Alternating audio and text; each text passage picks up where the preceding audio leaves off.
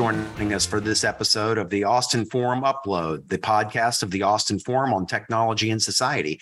I am Jay Boisseau, the executive director and founder of the Austin Forum, and I'm very pleased to have with me here today Nancy Giordano, a frequent presenter and speaker at the Austin Forum, but also in many, many other bigger contexts. She is a strategic futurist. And Nancy, why don't you tell our listeners a little bit about yourself? Hey, Jay, I'm so happy to be with you again. It's always great to have these conversations. You know, I walk through the world as a strategic futurist and a gatherer and a champion for a safe and thriving future. And so I really appreciate the work that you do to help further all of those goals ahead. Well, Nancy, our topic today, of course, is your role, a strategic futurist. We want to give our listeners an idea of what that is, how you get there, why it's important, and the kinds of successes it can bring. But I think we have to start with the definition. What is a strategic futurist? Uh, you know, for me, I, first of all, sort of what's a futurist? That's a whole another genre of work that probably people were less familiar with. So when you spend time with them, you realize there's a, a, broad range, right? Some are forecasters, some really do a lot of scenario planning and are academic, some work inside organizations and try and do some of that work inside very specific groups. Um, I think of myself in the middle. I'm a strategic futurist. I help people envision the future that we want to have and create the steps that get us from here to there. So it's really a much more active role than it is one that's just uh, forecasting or imagining. That's the key distinction, and I'm glad you made that. There, there are futurists who sort of share what they expect to happen, but you have an active role in helping develop strategies based on what uh, your analyses and insights think may happen. Great. So, what kinds of companies and organizations need a strategic futurist? Well, because I think that anyone that is doing any kind of strategic planning, which would argue all companies, right? But really, the, the, distinction here is that you're not doing strategic planning just in the context, assuming everything is going to stay exactly the way it is now. It is actually having a curiosity and an orientation to how those things are going to shift and how those will impact your business both negatively or positively, right? Are these headwinds or are these tailwinds as you look to the trajectories of the future? So I argue, you know, I mean, any organization, every organization needs to have this orientation. I, I knew you were going to say that. So my, my follow up question to that, of course, is you know, I work at a global technology giant by day, and we don't have anyone labeled a strategic futurist, but we certainly have people. One of whom you co-presented with a few months ago at a in at a sorry a, Zoom event, um, who's a strategist and a VP for strategy, and I believe that he would say based on your definition, oh well, I'm a strategic futurist in that regard. Then, because I I think about the uh, technology trends, the customer trends, the economic and political and social trends, and try to marry these together into a strategy that I provide for my technology company. Do you think that most strategists in most companies are strategic futurists or not really strategic futurists, more of strategic planners? Yeah, I mean, my experience has been that they're more strategic planners. You know, Matt is a very, very savvy person. He's in that role. He's a very a senior person. I think probably the more senior you are, you know, even CEOs are more strategic than director level folks are. That's the nature of the job, right? So I do think that um, there are people who innately have this capacity and that's usually how they end up in these roles. But even then, I see them still looking at the day to day context and not looking out further or assuming only portion of it's going to change, right? They look at the consumer landscape or they look at your point at the advances in technology, but don't look at the social trends or the economic and political, uh, uh, I'm sorry, economic and political shifts that are accompanying that. You know, have you ever watched the sci-fi show, Jay? And they assume they're going to have flying cars, but then they still have like some really analog way in which we go grocery shopping, yeah. right? They, they, don't assume that these yeah. things are all going to advance simultaneously and they're all going to change. As even when we write scenarios, it's interesting. Like I'll focus on one area and forget that there will be advances in two others. So it's really about being having a much more uh, well-rounded and uh, a much broader perspective about how these trajectories are going to impact what we're currently doing now. So compared to a strategist, you're more uh, you would argue a strategic futurist might be more well-rounded, looking at more different aspects of the future, trying to take a comprehensive and holistic view of the future before designing an active strategy around it. And compared to a strategist, uh, wait, sorry, just compared to a strategist, and compared to a futurist, uh, you would say it's a more active role. It, it is not just futurist, but it is it, it, marries that strategic planning and that future understanding and insight and a comprehensive future understanding and insight to develop an active plan for what might come next. Yeah, you know, I think what was interesting, the reason I ended up sort of self-defining this, that I had one of my sons when he was in middle school was doing a career analysis. You know, they go through that phase where they do all the testing and they come back and say forest ranger or ceramics engineer. And he came home one day and goes, You made up your job. And I'm like, I did. right. And that's sort of the power of this. But I saw it as a need because what I saw in the organizations, even the most sophisticated, right? I was working at Chiat Day at the time. I mean, amazing agency in LA. And what we saw is that someone would come in in March and talk to us about eating trends, and someone would come to us in May and talk about technology trends, and someone would come to us in July and talk about you know lifestyle and demographic trends, and no one hooked all that information together. It was really about if you look at all of these things, and it's actually my work is I don't use the word trends, I really use shifts. What are the big shifts, right? What does the future need and expect of us, and what are a unique position to create and contribute to that? That's really my strategic, if you will, orienting compass and so, how far out do you want to look and see about what does the future need and expect from us? IKEA, we interviewed one of their um, strategic futurists, and they, you know, have an orientation 400 years out, and then they backcast the work that they want to do. Imagine that if you had an orientation that took you that far out. Years. Yeah, multiple generations, right? Five or six generations into the future, what will the world look like? And how can we make sure that we're orienting to delivering what we want? So I just think that it's a very useful perspective, depending, even if you look out 30 years, if you look out 50 years, if you look at whatever, it's more than three months. Let's put it that way. It's more than a quarter ahead. Well, as I think about people writing on parchment and using muskets to hunt their food 400 years ago, it's a little hard for me to imagine what it might be like 400 years from now. But I'm I'm glad they have that long range look, and I'm glad they're they're paying attention to that. So let me ask you a follow up question to this. You mentioned IKEA.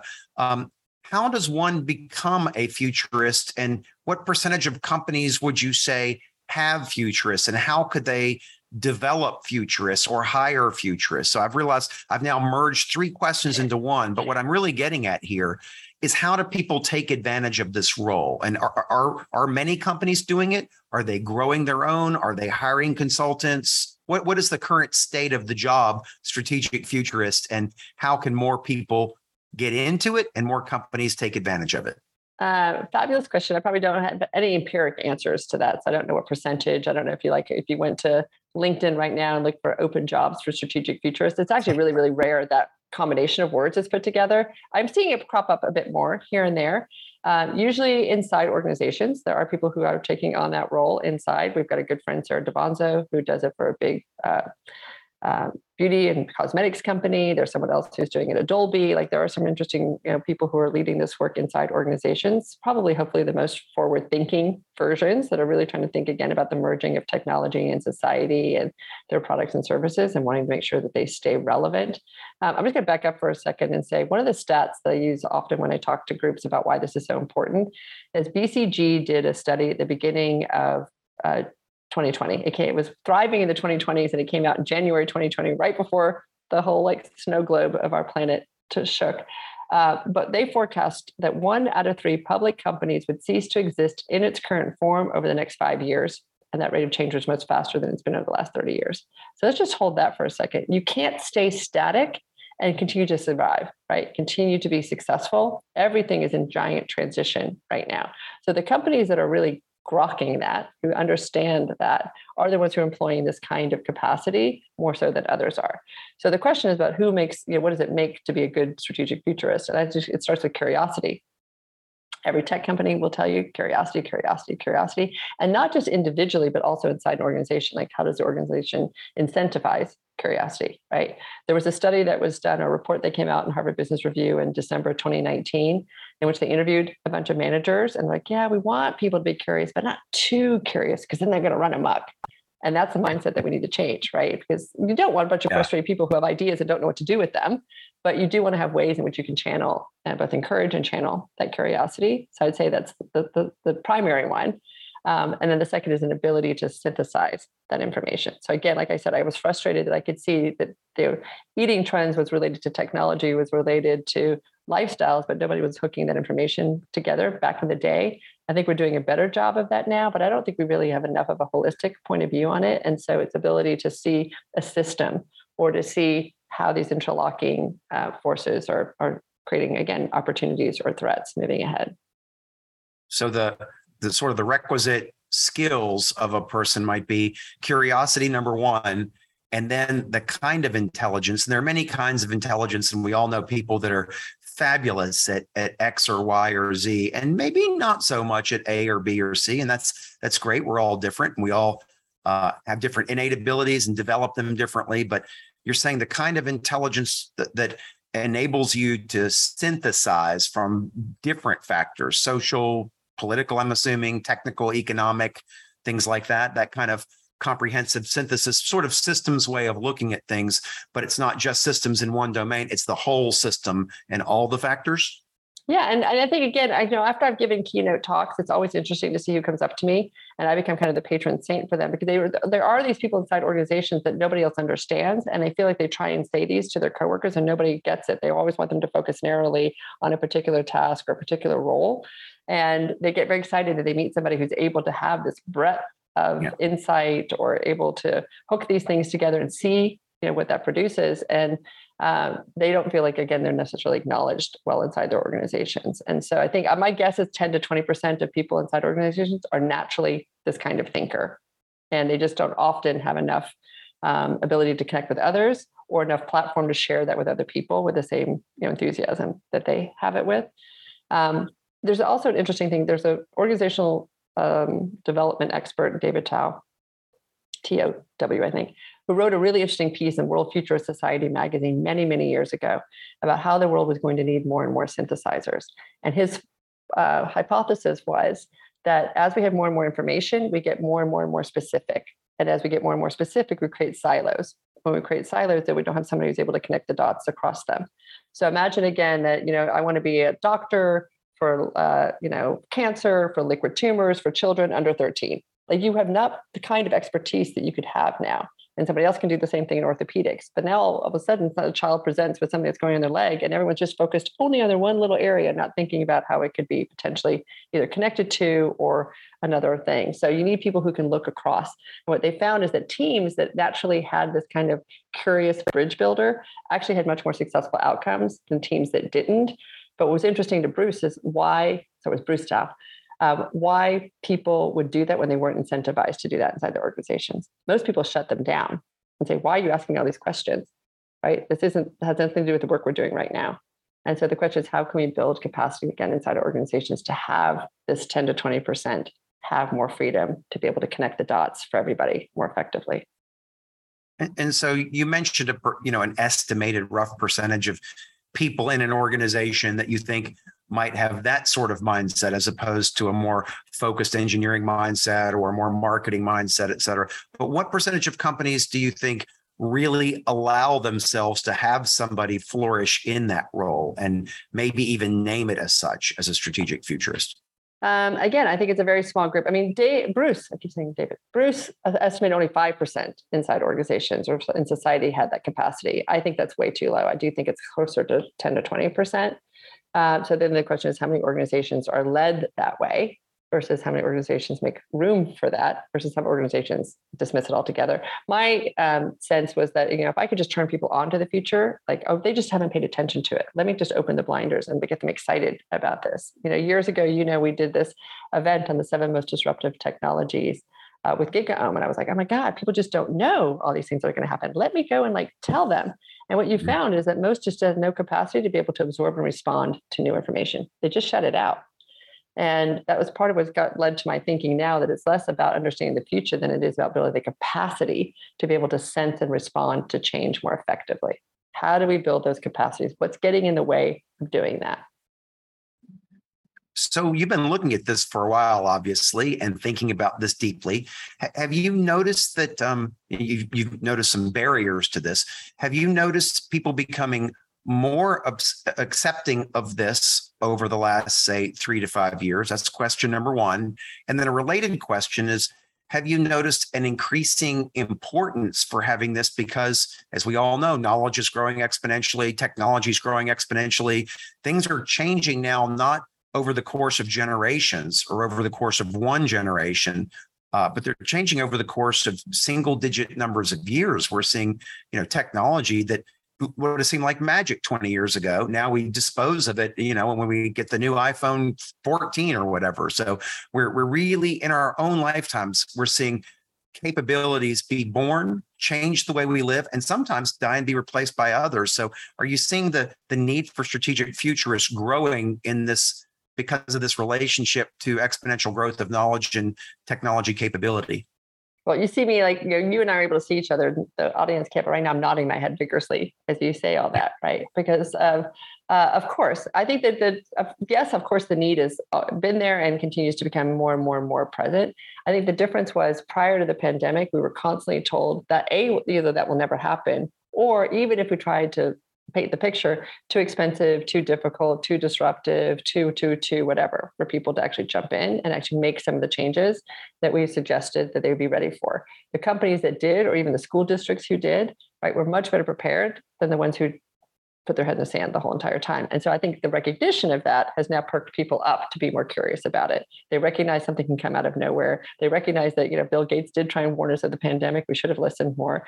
Um, so how can we be, better prepared? I think the thing that's going to shift it now is the you know a potential recession or recessionary fears that are having people pull back and retrench now to just be able to survive at the moment will work against those who've been you know had this curiosity and this openness and excitement about where they were going will now be um, turn that off unfortunately i think again. Okay when that response including the mention of the schools but that, that overall response leads right into my next question which is can you share an example that our listeners can get their teeth into of where you brought a strategic futurist way of thinking into an organization or company and help them think differently, overcome something, achieve something uh, newer or newer, better than they had before. I mean, success. Favorite, yeah, I mean, you know, there, there are companies on the externally that we champion, like Microsoft. I think does a really good job of really thinking about things in a much broader and bigger context. Even things like paying contract workers the same or ensuring that they would get similar benefits to full-time workers. That's a really thoughtful perspective about how to run a company that isn't just about how to make sure that we go ship the next, you know, thing that we need to go ship. They're really looking at it more holistically. They're putting mindfulness into their teams. Uh, applications, right? They're really thinking about the, the sort of a much bigger picture. So I think there's somebody in there who's uh, doing a great job of, of guiding them. And actually, one of my favorite speaking gigs is going to be to Microsoft brand managers right before the pandemic. And that was one that got canceled that never got rebooked, which is such a bummer. Uh, but I'm a big champion of the way that they think. The ones that we purposely helped, you know, Nestle Frozen Foods was probably my favorite example. This is many years ago.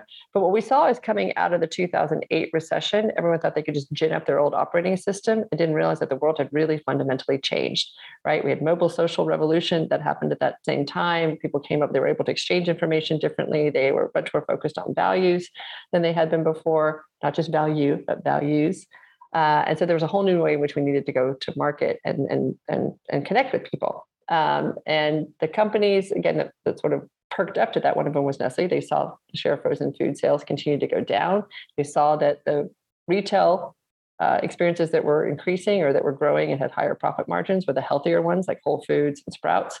And none of their products were available in those stores because people thought that they weren't healthy. So we put together this whole uh, workshop and then it led into a strategic engagement with them for a few months to really understand how things had changed so dramatically in their world, right? There was income bifurcation that had happened. So you could have people who could spend $7 and people could spend $2, but nobody really cared about spending four or $5 in the middle anymore. So there were a whole bunch of factors that we put together and, and showed that it was that they all were linked together. So there was economic shifts that had happened. There were against the social shifts in the terms of way we coordinate with one another. There was an obesity uh, epidemic that was continuing to, you know, unfortunately, we still haven't nailed it, but you know, was frightening people, and they were getting all kinds of nutritional advice now from all kinds of ways that they hadn't before. So there are all these things that we started thinking about that you know were impacting brands and how they couldn't just keep building the way that they did. So partly it was futurism and partly it was much more holistic strategy. It went from how we uh, named things on the campus. It uh, we, we worked with them in this really dynamic way in which we made sure that even like in meetings we didn't have food that got thrown out like we have packaged food that can be reused, like a banana versus chopped fruit salad, right? Because I'm like, if we're going to really talk about sustainability, like how do we live it, and how do we ensure that our plants are actually able to make smaller um, batches of things so we can test things more effectively right? We can do a gluten-free offering. We can do something with kale. It doesn't have to sell 100 million. Like how do we become much more nimble with the work that we do so we can test and respond? Because that's really one of the key capacities jay. It's not so much that we know but that we build the capacity again to be able to sense test respond iterate do it again right? That's really the key to being able to do this work. So Nestle really um, changed the way they did their whole manufacturing system. They changed everything in order to be able to be a much more responsive player. Wow, that, that that's a great answer there towards the end for my final question about recommendation. But before I get to that one, um, I just wanted to ask: Have you had much luck in convincing companies to hire or develop strategic futurists? Um, you know, I actually got frustrated with it at some point. I just felt like, you know, we kept trying to shift analog company or not analog, but like iconic, older, I guess, uh-huh. like non-tech companies, however you want to call, you know, a bunch of food and beverage companies in particular, um, to move to this new way of thinking. And they were really struggling. You know, they just had such a difficult time being able to accept that the world was shifting around them. You know, at one point I went to an event and I saw the CEO, I think it was from Kraft Mondelez, sitting in his chair, like almost like shrunken in, talking about how they just lost a billion dollars, you know. And I was like, the only person who's surprised by that is you. The world around you has changed, we don't want processed food and we don't want uh, you know, things to be overpackaged and we don't want things to be sold in a certain way. And they just hadn't responded. We just saw that Revlon has filed for bankruptcy, right? So there are companies that are just not grokking it. And the ones that do, um, I think, are opening this uh, capacity. I think I've gone off track here in terms of what you were asking, but I just, I'm, I'm an evangelist for the fact that um, if you don't do it, the tech companies are. Like I shifted actually from this whole world of, of trying to convince companies that this was important and getting so much backlash against it to going to help build an artificial intelligence company. And you know, seven years ago, I just decided let's go just join the companies that are building the future instead of trying to be with the ones that are trying to save the future. Um, and now I've come back around and realize that there is a lot of you know equity and resources and amazing potential these companies that are now starting to lean into and realize that they have a much bigger role. Chanel Cosmetics, beautiful to see what they're doing in terms of they've got an atelier, a little um, salon, uh, what do you call it, test store in Soho. They're doing services. They're trying to figure out how to bring technology much more into their stores. Like it's really fun to see when organizations actually open up and let this new world um, shape their relevance and shape what they do with greater uh, purpose and passion. It, has been fun for me to hear you uh, throw in these examples throughout this podcast of schools, Microsoft, Chanel, IKEA. I mean, just very different examples. but the fact is, all of them exist today and want to exist tomorrow. So if they want to exist tomorrow and the day after tomorrow, understanding rapid rates of change, the confluence of many different factors. Hopefully, you'll have even more luck in the future convincing places to hire strategic, strategic um, futurists because, God, if nothing else, the pandemic, the war in Ukraine, we're, we're seeing a lot of perturbations to uh, global supply chains, to capacity and supplies of materials, et cetera. So, um, better to really think about the future and the various trends. And of course, you can never predict it perfectly, but um, Again, I'm not trying to predict it. I, yeah. I, am actually, I'm, I, I don't think it's, I mean, other than Ray Kurzweil, who's one of the best predictors. Um, I don't know that there's many of us who do that. But again, I'm looking at the forces. So really my work right now is focused on going inside organizations and talking about the forces that are shaping the future and showing them how that's playing out. And then explaining to them that this that creates the capacity or the need. Again, what does the future need and expect? And we lay out what does the future need and expect. And then we look at what we're in a unique position again to create and contribute to that and I keep saying it again, as an individual, as a team, as an organization, as an industry, as a nation. And now we're working on a project that has to do with North America. What would North America's you know, role be in the, the, the global uh, community of which we are a part? Uh, which is really exciting to think about how to answer that question that way. So it all just depends on stepping into it and being curious enough to ask the question, right? What does the future need to expect from me? Yeah, I, I and I love the way you phrased that and how you what does the future expect from me? What what is the future we want to see happen to? What do we envision? Not just what may happen if we don't do anything, but what is the future we want to create uh, in the face of all of these trends? And how, what is the one we should create? And then being very active participant in that future. So, so I, I love all of this. This, we're in a unique time. I'm just going to say one thing and just say we're at this amazingly unique time where there is this huge inflection. You know, I talk about the fact that I spend a lot of time with the people who are building the future. You spend a lot of time with the people who are building the future. When you ask them how far along we are into this next big transition, often we hear one percent. We're early, early days into this, you know, transition that we're heading into, and so we get to be the people who design it. We have some really big choices to make about how we want this to look. We get to design what we want it to look like. That to me is an amazing moment in time to be in as we rethink and reimagine almost every single industry around us in the next few, you know, years and decades to come. Well, now I'm going to ask you the final question that I ask all of our interviewees, which is what's your biggest recommendation for our listeners? And keep in mind, some may be people that are thinking about this as a career path. Many are decision makers in their companies or organizations and are thinking about how to make their own companies or organizations grow, be more sustainable, be more resilient, et cetera. So you may have two takeaway points here for wannabes and for leaders that uh, want to hire those uh, future I mean, future strategic futurists. futures. I, I think at the end of the day, really, again, it goes back to just being open and thinking about what if. You know, I'm told often that this will never ever happen, and my point is, what if? Right? I was told that a CEO would never tweet, Nancy. Here we are. Right. Um, I was told by you know people in the medical profession, AI will never ever replace a doctor who knows?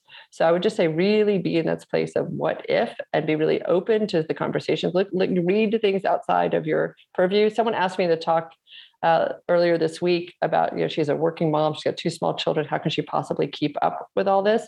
And one of the interesting things about this algorithmic world that we're in is when you start to question, like ask for interesting information in your search bar, the algorithm comes and feeds you back over and over again all kinds of stuff. Like it starts to go oh she's curious about this and oh she's curious about that. Like let the engine work for you and start to bring you things that you're curious about and interested in. And then you start to connect the dots. You start to go oh i just read this thing over here and then i just saw this piece over here and we just had a breakthrough with something over there. And you start to become more confident in your understanding of how things work. And once you have that confidence, you get more and more curious, right? I think the reason we often don't want to sense change is we don't have the confidence to respond to it. If we build more capacity to know that we can respond, then we get more excited about being able to sense it. Does that make sense? It does. That is a great takeaway for our listeners. Nancy, thank you so much for joining us. I, I know I call on you fairly regularly for the Austin Forum, and you can count on that increasing as we try to plan our own future for the Austin Forum. And as a new hybrid organization that has multiple modes of programming and recognizing our role in helping people try to keep up with change and synthesize different technologies and different factors into their own companies and orgs. So you, you encapsulated all of that beautifully today. Thank you very much. Thank you so much for everything you do, Jay. I'm always here. And we will be back with a new episode next week. Thank you to our listeners and uh, have a great week. Thanks for listening to the Austin Forum Upload. You can listen to additional episodes and check out a schedule of our monthly in person events at austinforum.org. The Upload is a production of the Austin Forum on Technology and Society, a nonprofit organization here in Austin, Texas.